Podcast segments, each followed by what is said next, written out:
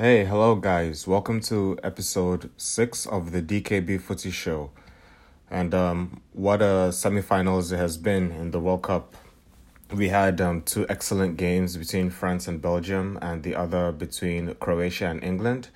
Um Cro- uh, the first one France came out with the win and Belgium um, unfortunately for them, the golden generation isn't going to get a chance to win something for their country, at least not in this tournament.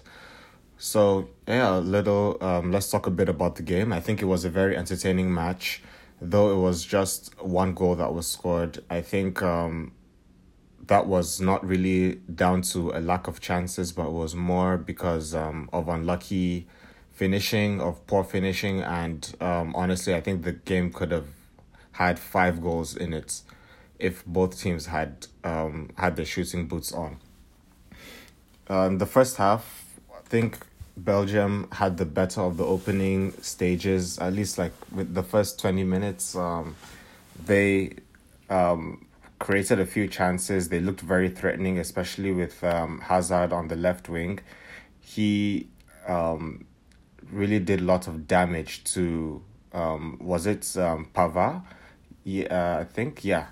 So that um whoever played on the um right as a right back for France really found it difficult to cope with Eden Hazard. Hazard was on top of his game, especially in the opening uh, moments, in the opening 20 to 30 minutes.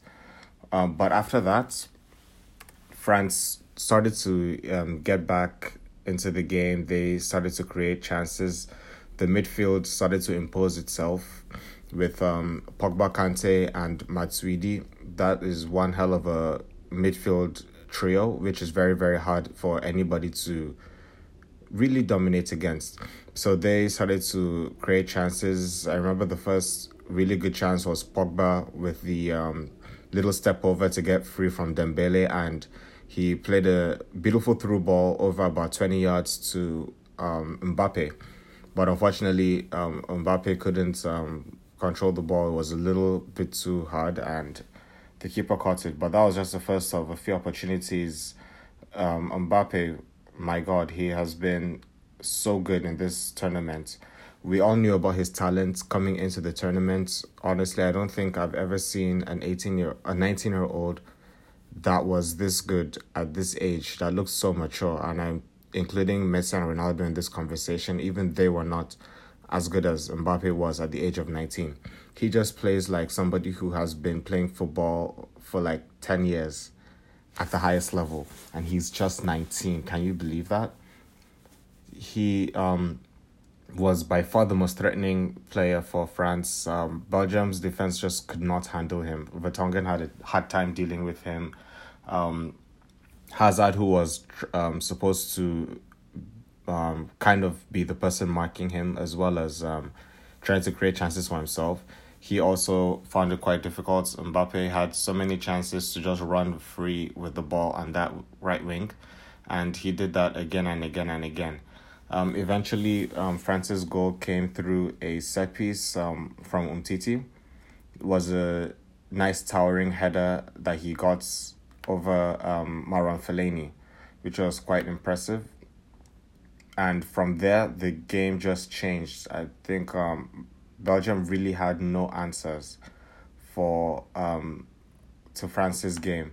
France just um, really decided to sit back, bide their time, and um, get good counter attacking opportunities.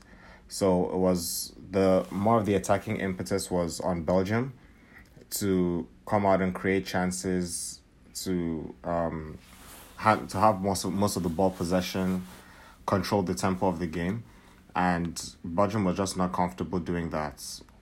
France, um, they basically played right into France's hands, um, especially with the fact that they conceded the first goal.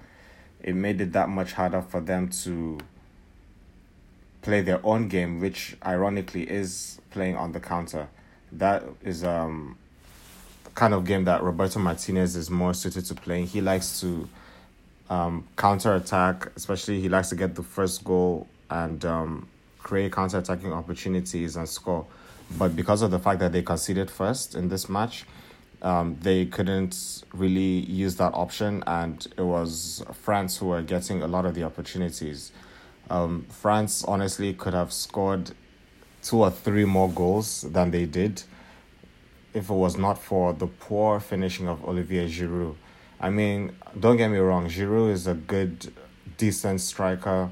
He um, contributes a lot more than just scoring to a team, which is why I think Didier Deschamps always um, starts him as the number nine for France. But that being said, it's just it just showed us how obvious it is that he is not one of the world class strikers. Um, he had so many opportunities to finish. Imagine that um, incredible pass that Mbappe gave him the the silky flick, where it just needed a good placement, and Giroud just failed to do that. He was um, honestly that was one of the poorer games I've seen from him. He did contribute in other aspects. He worked hard for the team. He um, was a physical presence throughout the whole game, but still, come on, you're number nine. You're number one job is to score and um, finish off chances, and he just did not do that. But luckily for France, um, those missed opportunities never came back came back to bite them, because Belgium just continue, um, just did not really create any meaning, meaningful chances. Um, I can only think of the save um, Lloris had to make from the Alderweireld shot, um, shot where he um, where he was facing um, where his back was facing the post and he turned around and gave a snapshot from a um, after the set piece.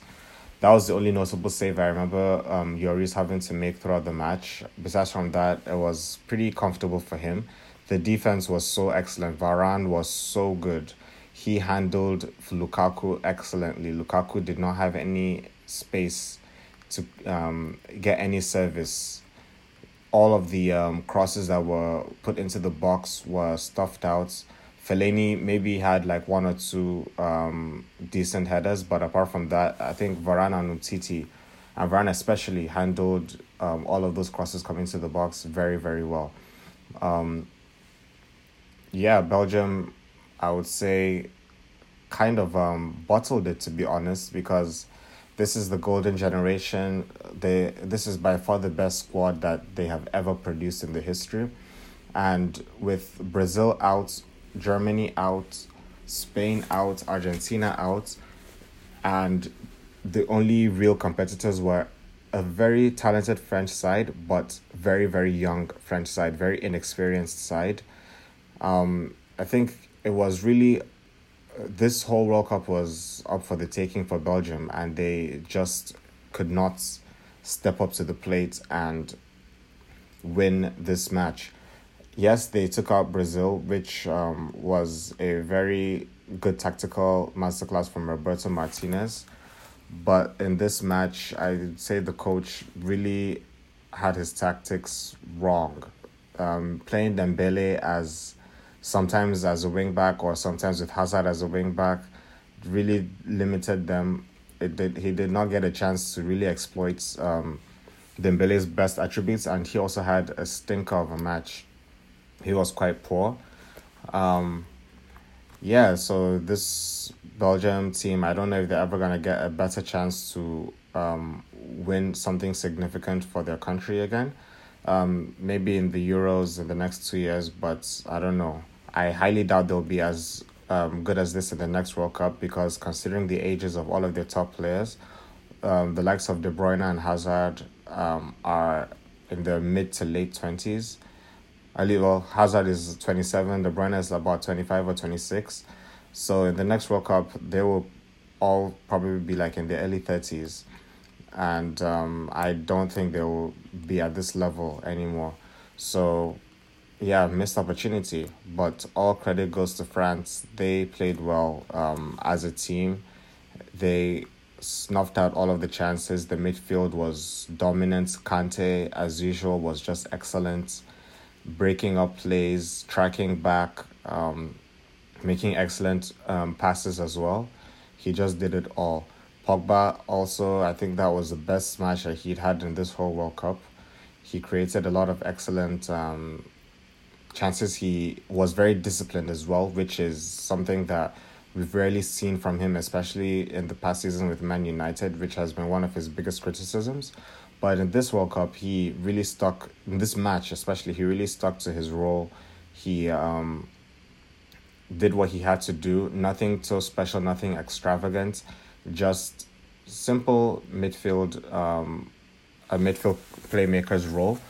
He was physical as usual. He made a lot of good forward passes, made a lot of good tackles, and um, yeah, well done, France. They're on to the final and they will be very very big favorites now to um, win the whole thing. This is um, going to be France's third um, final since winning the World Cup back in 1988. And um, I think this is more than any other international team has managed to do um, within these past 20 years. So let's see. Um, their record with finals, though, has not been the best. They um, lost their last two finals, which is the Euro, fi- um, Euro 2016 final against Portugal and um, the 2006 World Cup final with the infamous um, Zidane headbutt. But yeah, let's see if um, France can do it.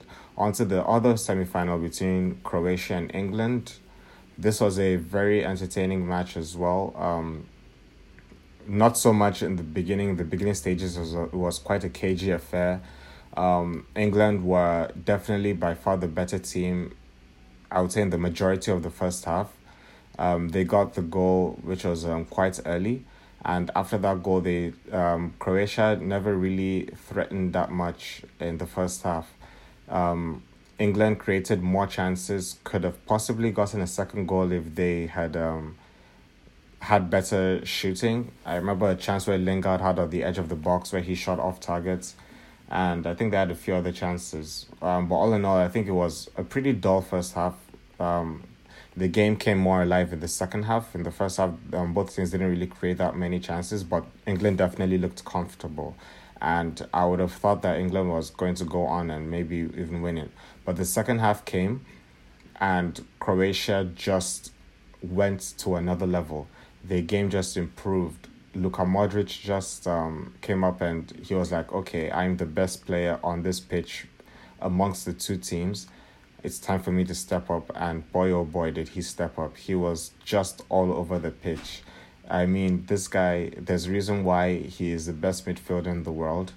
There's a reason why he has been at the heart of Real Madrid's midfield for um, the better part of the of a decade now. And he just showed everything in this match. He had good dribbling, he made excellent tackles, made good passes, he just dictated the game. Everything Croatia did went through him, and um, they eventually got their equalizer in about the sixty fourth minute, I think, through Ivan Perisic, was a very good finish. Um, some complained that it might have been a high foot, but I don't think it was. Um, I think he had a right to go for the ball. It was rather the defender. Um, I think it was Kyle Walker. Kyle Walker who um, had this had his head close to Perisic's boot, boot. I think he was the one who brought his head too low. So I had no issues with that goal. I think it was a very um, good goal. And it was nothing more than Croatia deserved. They had created so many chances. Perisic as well had been very threatening on that um, on the wing. And yes, he got a well deserved goal. After that, England still did not wake up. Croatia still had all of the best chances. They kept on bombarding that England defense with crosses, with excellent um, opportunities. They could have even won it within the 90 minutes. Um, unfortunately for them, they didn't, though. And um, the game went to extra time. And in extra time, they continued to be the better team. They continued creating opportunities. England just had really no answers for anything that um, Croatia was doing, and eventually Mandzukic um, got the winning goal, which um, was from it came it came out from an unlikely opportunity where I think the um, English defenders, I think it was John Stones, he was just not alert at all. Mandzukic was by far the most alert in that box, and that's why he was able to quickly anticipate the backwards headed that Perisic um, backwards headed pass that Perisic made, and he was just alert to it, and he finished it well. And um, Croatia deserved to win. They, as as I said in the last episode, I wanted them to win this because I think they had had a very good tournament. Nobody expected them to be as good as this. And also considering the ages of all of their key players, I think this golden gener- generation, um, this was their last chance to win something significant, and they have gotten to the final. So I'm very happy for them. Very happy for Luka Modric. I'm a huge fan of his. Um, I think he has been the heartbeat of this team. I think he deserves to even win the Golden Ball for this World Cup because since the group stage up until this point, he has just done everything. He has just been so good. And um, England, yeah, I think um, I think to be honest, they just um, met up with their match and they could not handle it. Their quality just showed that they're probably not as good as um, everybody had been thinking because they this was the real um, first high quality opponent that they had faced. Um, I know they beat Colombia. Colombia is a good team, but Colombia was without James Rodriguez, and and um, we talk about how important Messi is to Argentina, how important Ronaldo is to Portugal. I think that is um, James is equally as important to Colombia as um, any other player is. Without him in the team, they are just not the same team, and I think that was why England managed to beat them. And despite all of that, they still had to win on penalties. And um, against Sweden, they were very comfortable, but um, again, Sweden is not a top team. They don't have any world class players. So this was the first team with world class talent that England came against, and um, they just had nothing. They got the goal through Trippier, the free kick. It was a very good free kick, very expertly taken. But um, yeah, they just had nothing. After that goal, they created some half chances, but in the second half, they were so poor. They just did not do anything. They couldn't do anything right. They couldn't string any passes together. They kept on losing the ball in the midfield and kept on giving up opportunities. And yeah, they were deservedly beaten, in my opinion. Uh, they have another chance to redeem themselves in the third place um, playoff but um, that's going to be against Belgium, who they lost to early in the group stage. Um, albeit that match in the group stage which they played was um was um with without their key players. Both teams fielded out um their benched players really, but Belgium still came away with the win, and I expect the same in this match. Um, I think Belgium would be very disappointed that they um, lost against France, and they'll be highly motivated to at least get a third place uh, medal in this tournament. So I expect um, Belgium to be the better team against England, and I expect them to beat them, possibly even by two or three goals. Who knows? It's definitely possible because this England team just did not impress me at all against Croatia. They um, they were um, quite lucky, in my opinion, to even get to get as far as they did. But kudos to them; they did well to get to the semifinals. But I think that's as good as they can do. I think they're just gonna come come away with fourth place in the in this World Cup. And oh, I mean, it's not the worst results. I think um, they can still go away with their heads held high. But yeah, I'm gonna go with a Belgium um win in the third place playoff. Now to the final, France versus Croatia. Um, I think both of them have really deserved to get to this final. Croatia, especially as I said earlier, they um, they have had it tough throughout this whole competition. They have had to play 120 minutes of football for every single match, um, every single knockout match. So in essence, in terms of minutes, they have actually played a full 90 minutes more than France um, have played which is a whole full match extra. So I don't know if that's going to play a role. I have a feeling it will. I think um, France are definitely going to be the fresher of the two teams, and they also have a stronger um, reserve, a stronger bench than the um, Croatian team does. So France are definitely coming into this um, match as favorites. but I am not going to rule out Croatia at all. I think this team has something going for them. They are really a good cohesive cohesive unit. The the new coach who they appointed, mind you, the new coach got appointed in the um, latter stages of the World Cup qualifications.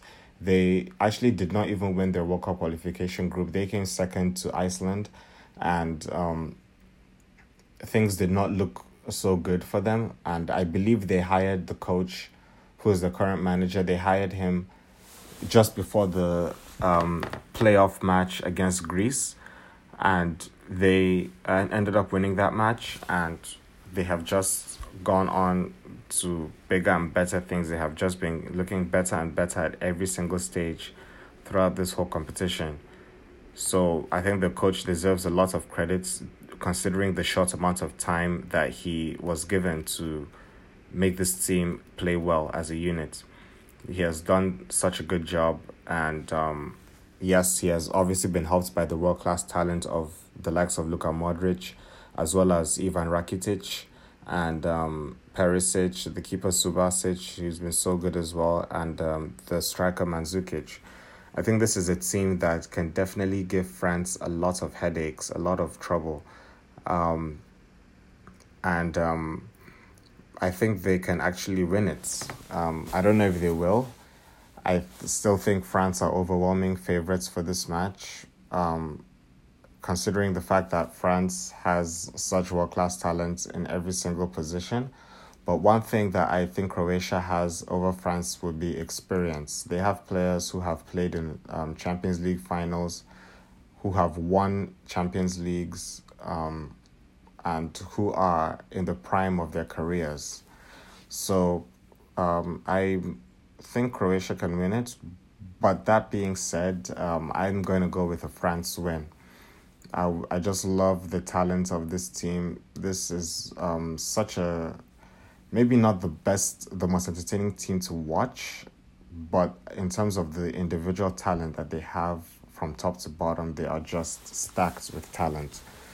Um, so I am going to go with a France win, um, but it's going to be a really good final. It can honestly go either way. If Croatia wins it, I will not be surprised at all.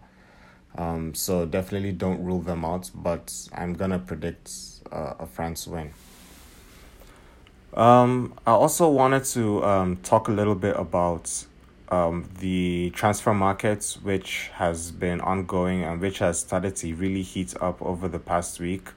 I haven't really talked about the transfer market at all um, in this podcast. Um, that's something I plan on doing um, once the World Cup is over. But for now, I'm just gonna um, go over a few um, key transfers that have taken place. And I think there's no better place to start than with um, Cristiano Ronaldo joining Juventus for a fee of 100 million euros.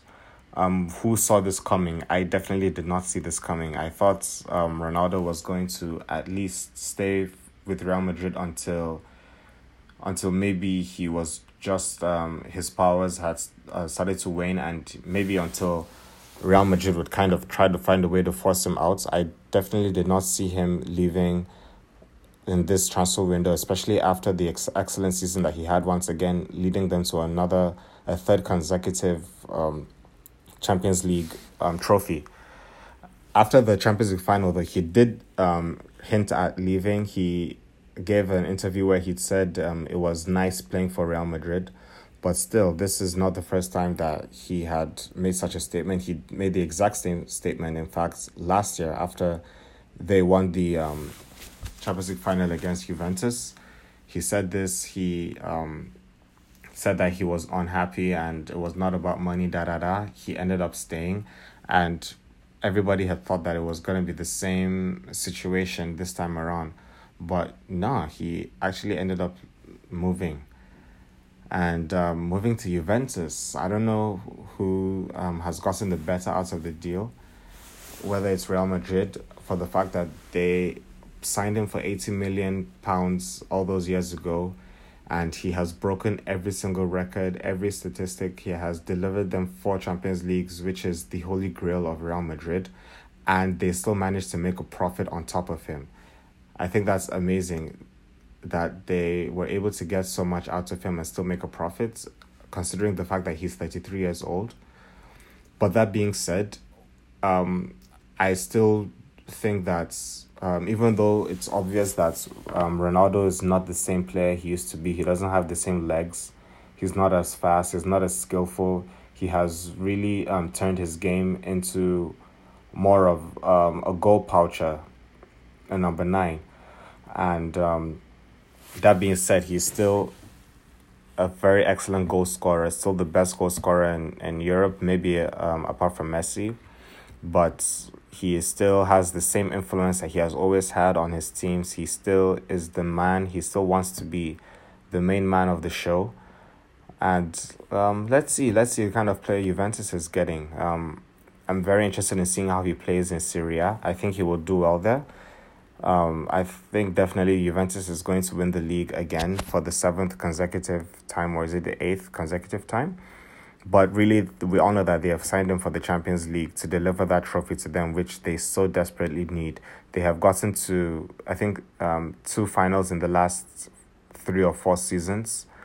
Um, last season, they got knocked out by Real Madrid with uh, Ronaldo's brilliance, especially in that um, match in Turin, where he scored the overhead kick and got the standing ovation from the crowd.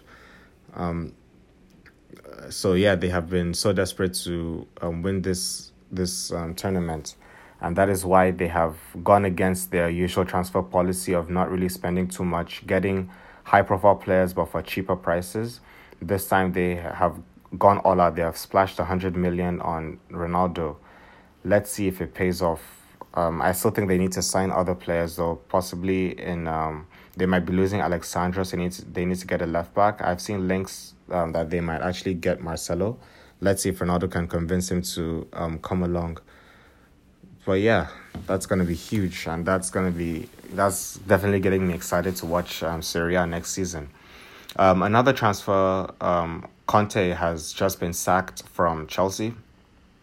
He, um, everybody saw this coming. He had a really torrid time in the last season. Did not really get along. He has never really gotten along with um, the whole club management since um, coming on, especially in the transfer policy. He has not gotten the transfers that he has um, wanted to get.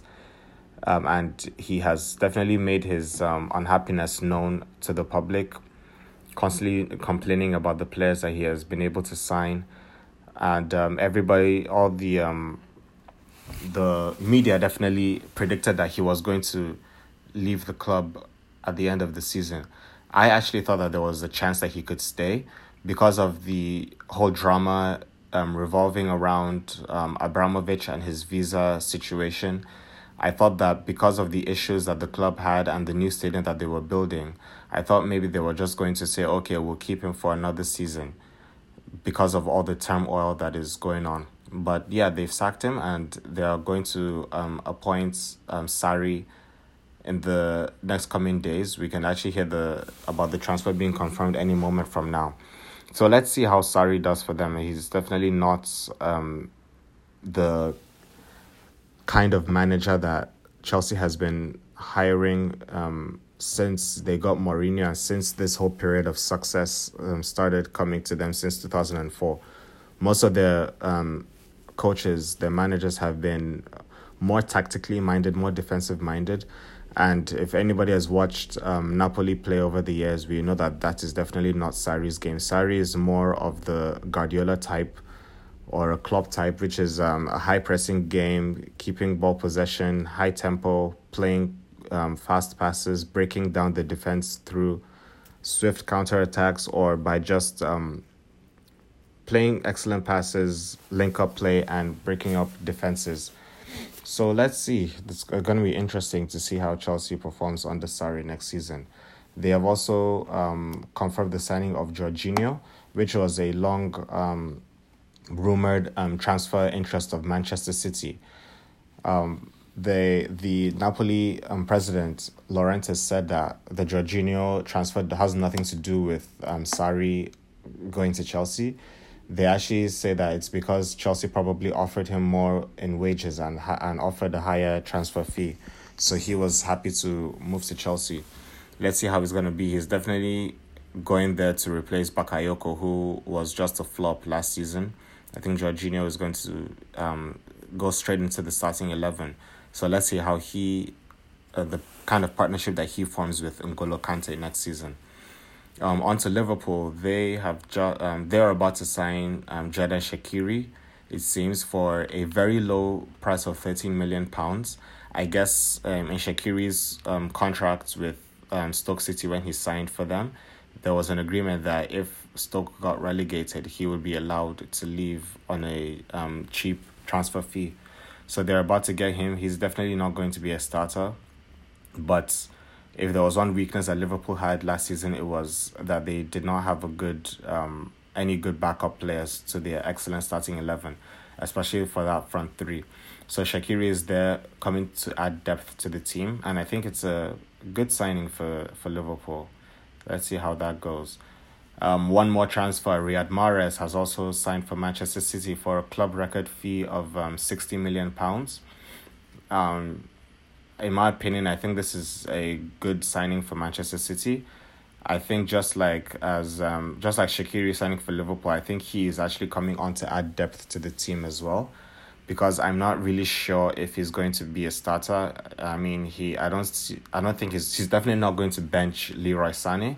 So his best bet would be to bench um to bench Raheem Sterling. Let's see how that goes for him. I think it's going to be tough to do that. Sterling had an excellent season last year. He um had the second highest goals I think for the team. He scored I think 23 goals. Um even though Sterling hasn't had a good World Cup, I know Pep Guardiola really likes him and it's going to be really hard for Riyad Mahrez to break into the starting 11. But that being said, Mahrez has the advantage of um, playing a full preseason. He is not playing in the World Cup. So he's going to have a full preseason to try and convince Pep that he should get into the starting 11. And um, Sterling is not going to have a long preseason because he's had a long World Cup. So let's see how that goes. Um, the transfer window is definitely going to heat up once the World Cup comes to an end, um, especially in England because of the fact that they um, voted to um, close the shut down the transfer window um, once the season begins. So we're gonna expect a lot of excellent um, signings, a lot of high profile signings um, coming up over the next um, month. And um, yeah, I'm going to be talking a lot about those once the World Cup is over.